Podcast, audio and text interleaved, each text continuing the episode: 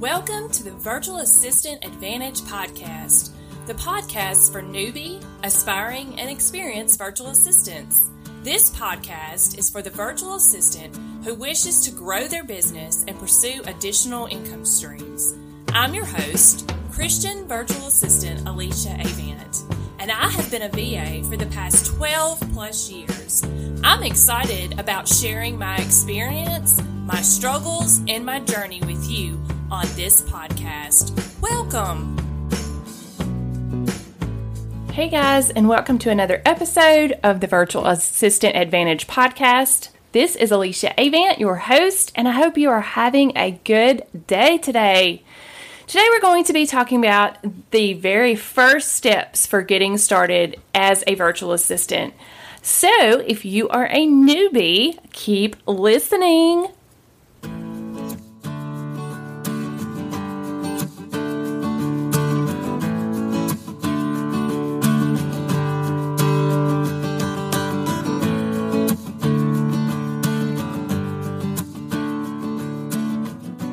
All right, so let's talk about some of the first steps that you might want to take when you are deciding to become a virtual assistant. So, just in case there's anyone who is listening to this episode that does not know what a virtual assistant is, let me explain. A virtual assistant is basically generally self employed and provides professional, administrative, technical, or creative assistance to clients remotely from a home office. Now, that is a def- a short definition for a very broad term because virtual assistants can provide such a variety of services that is one reason that I recommend that as a VA, you specialize. So let's just talk about what are some of the benefits of becoming a virtual assistant. Benefit number one is that you can set your own hours. It is super duper flexible. You decide when you want to work and when you don't. Benefit number two is that you set your own rates or how much you get paid. Benefit number three decide what you will and you will not offer in a job, if you are going to a job, the your employer tells you the tasks that you're going to do and you do those tasks and you get paid for them. When you are a virtual assistant or an independent contractor or freelancer, you decide which jobs you want to do and which jobs you don't want to do. And so that is some benefit to you because you don't end up having to do things you don't enjoy doing. Another benefit is that you choose the type of work that you will specialize in and you choose the type of people that you will work with. You get to choose your client rather than the other way around. So you might want to choose to specialize in WordPress websites, social media, email, so and so so on and so forth. There are so many options out there. And here's the thing if someone decides to hire you as a virtual assistant, they will now have someone to take care of the task in their business that they don't have time to do or they don't have the skill set to do.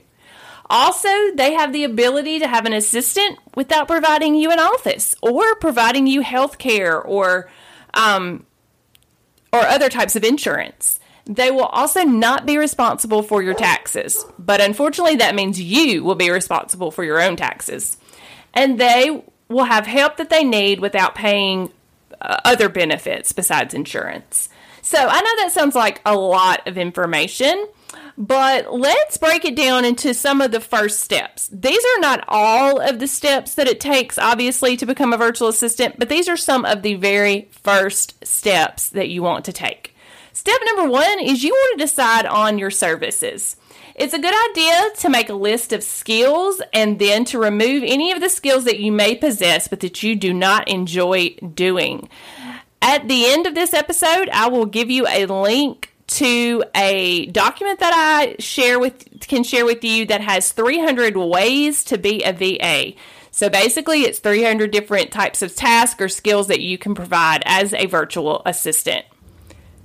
Even though you might have five or six of those skills, 10 or 12 of those skills, it doesn't mean that you have to provide all of those types of tasks or services. You want to provide something that you will enjoy doing.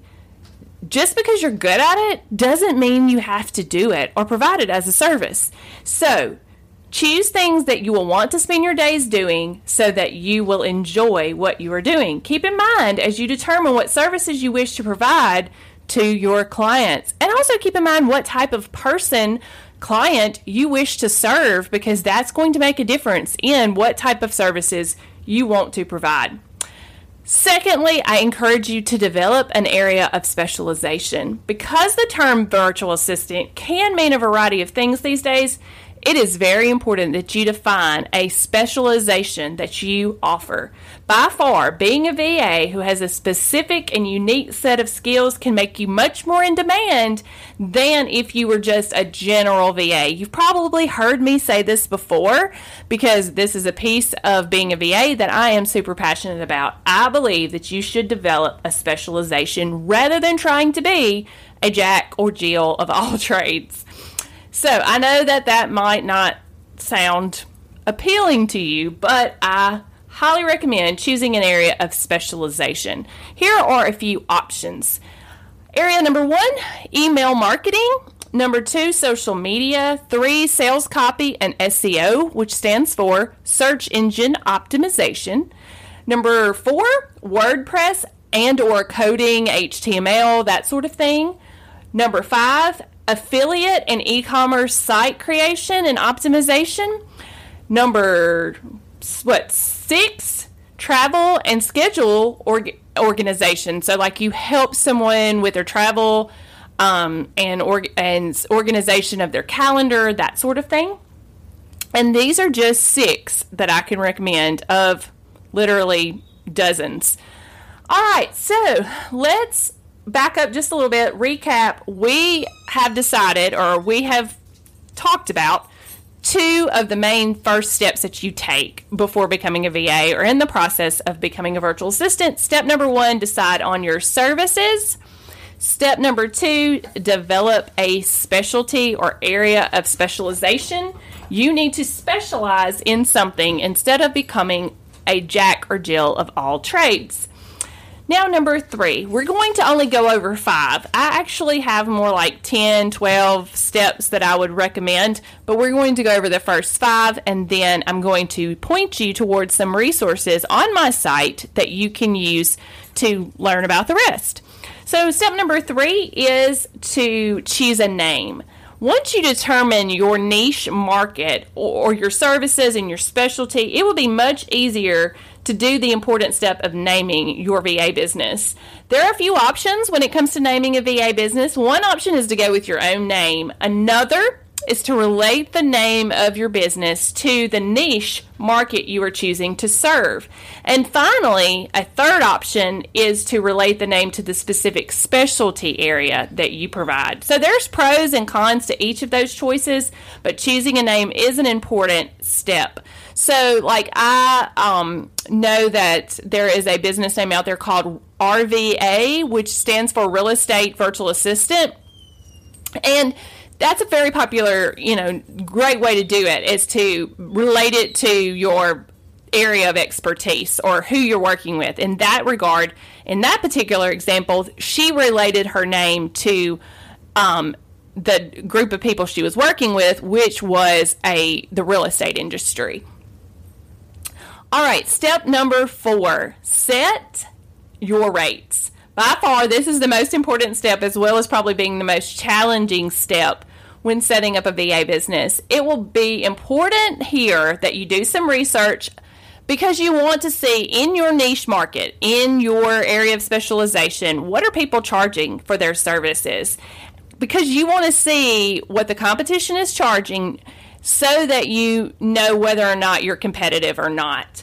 Um, but you don't want to get overwhelmed in this step. Sometimes people will go and try to do research and then they'll see all the people that are out there that have are, you know, are offering the service that they're thinking about offering and then they think I'm not I'm not worthy or uh, there's not enough to go around or whatever, and you get convinced that the market's already saturated, but this is not the case. There's plenty of work to go around, and you will need to remain confident in your own abilities and not undervalue what you have to offer. I can say this even more so now than I could probably five years ago because everything is going online. If you listen to last week's episode, I talked about how teachers are teaching online. Most, you know, most businesses are conducting some portion of their business online now. So, why would that make our industry less needed it makes our industry more needed. So definitely don't think there's not enough um, clients to go around. So that was area number four, or step number four, setting your rates. And like I said, there's more than five steps, but we're going to go over five steps today, and I will share with you other resources.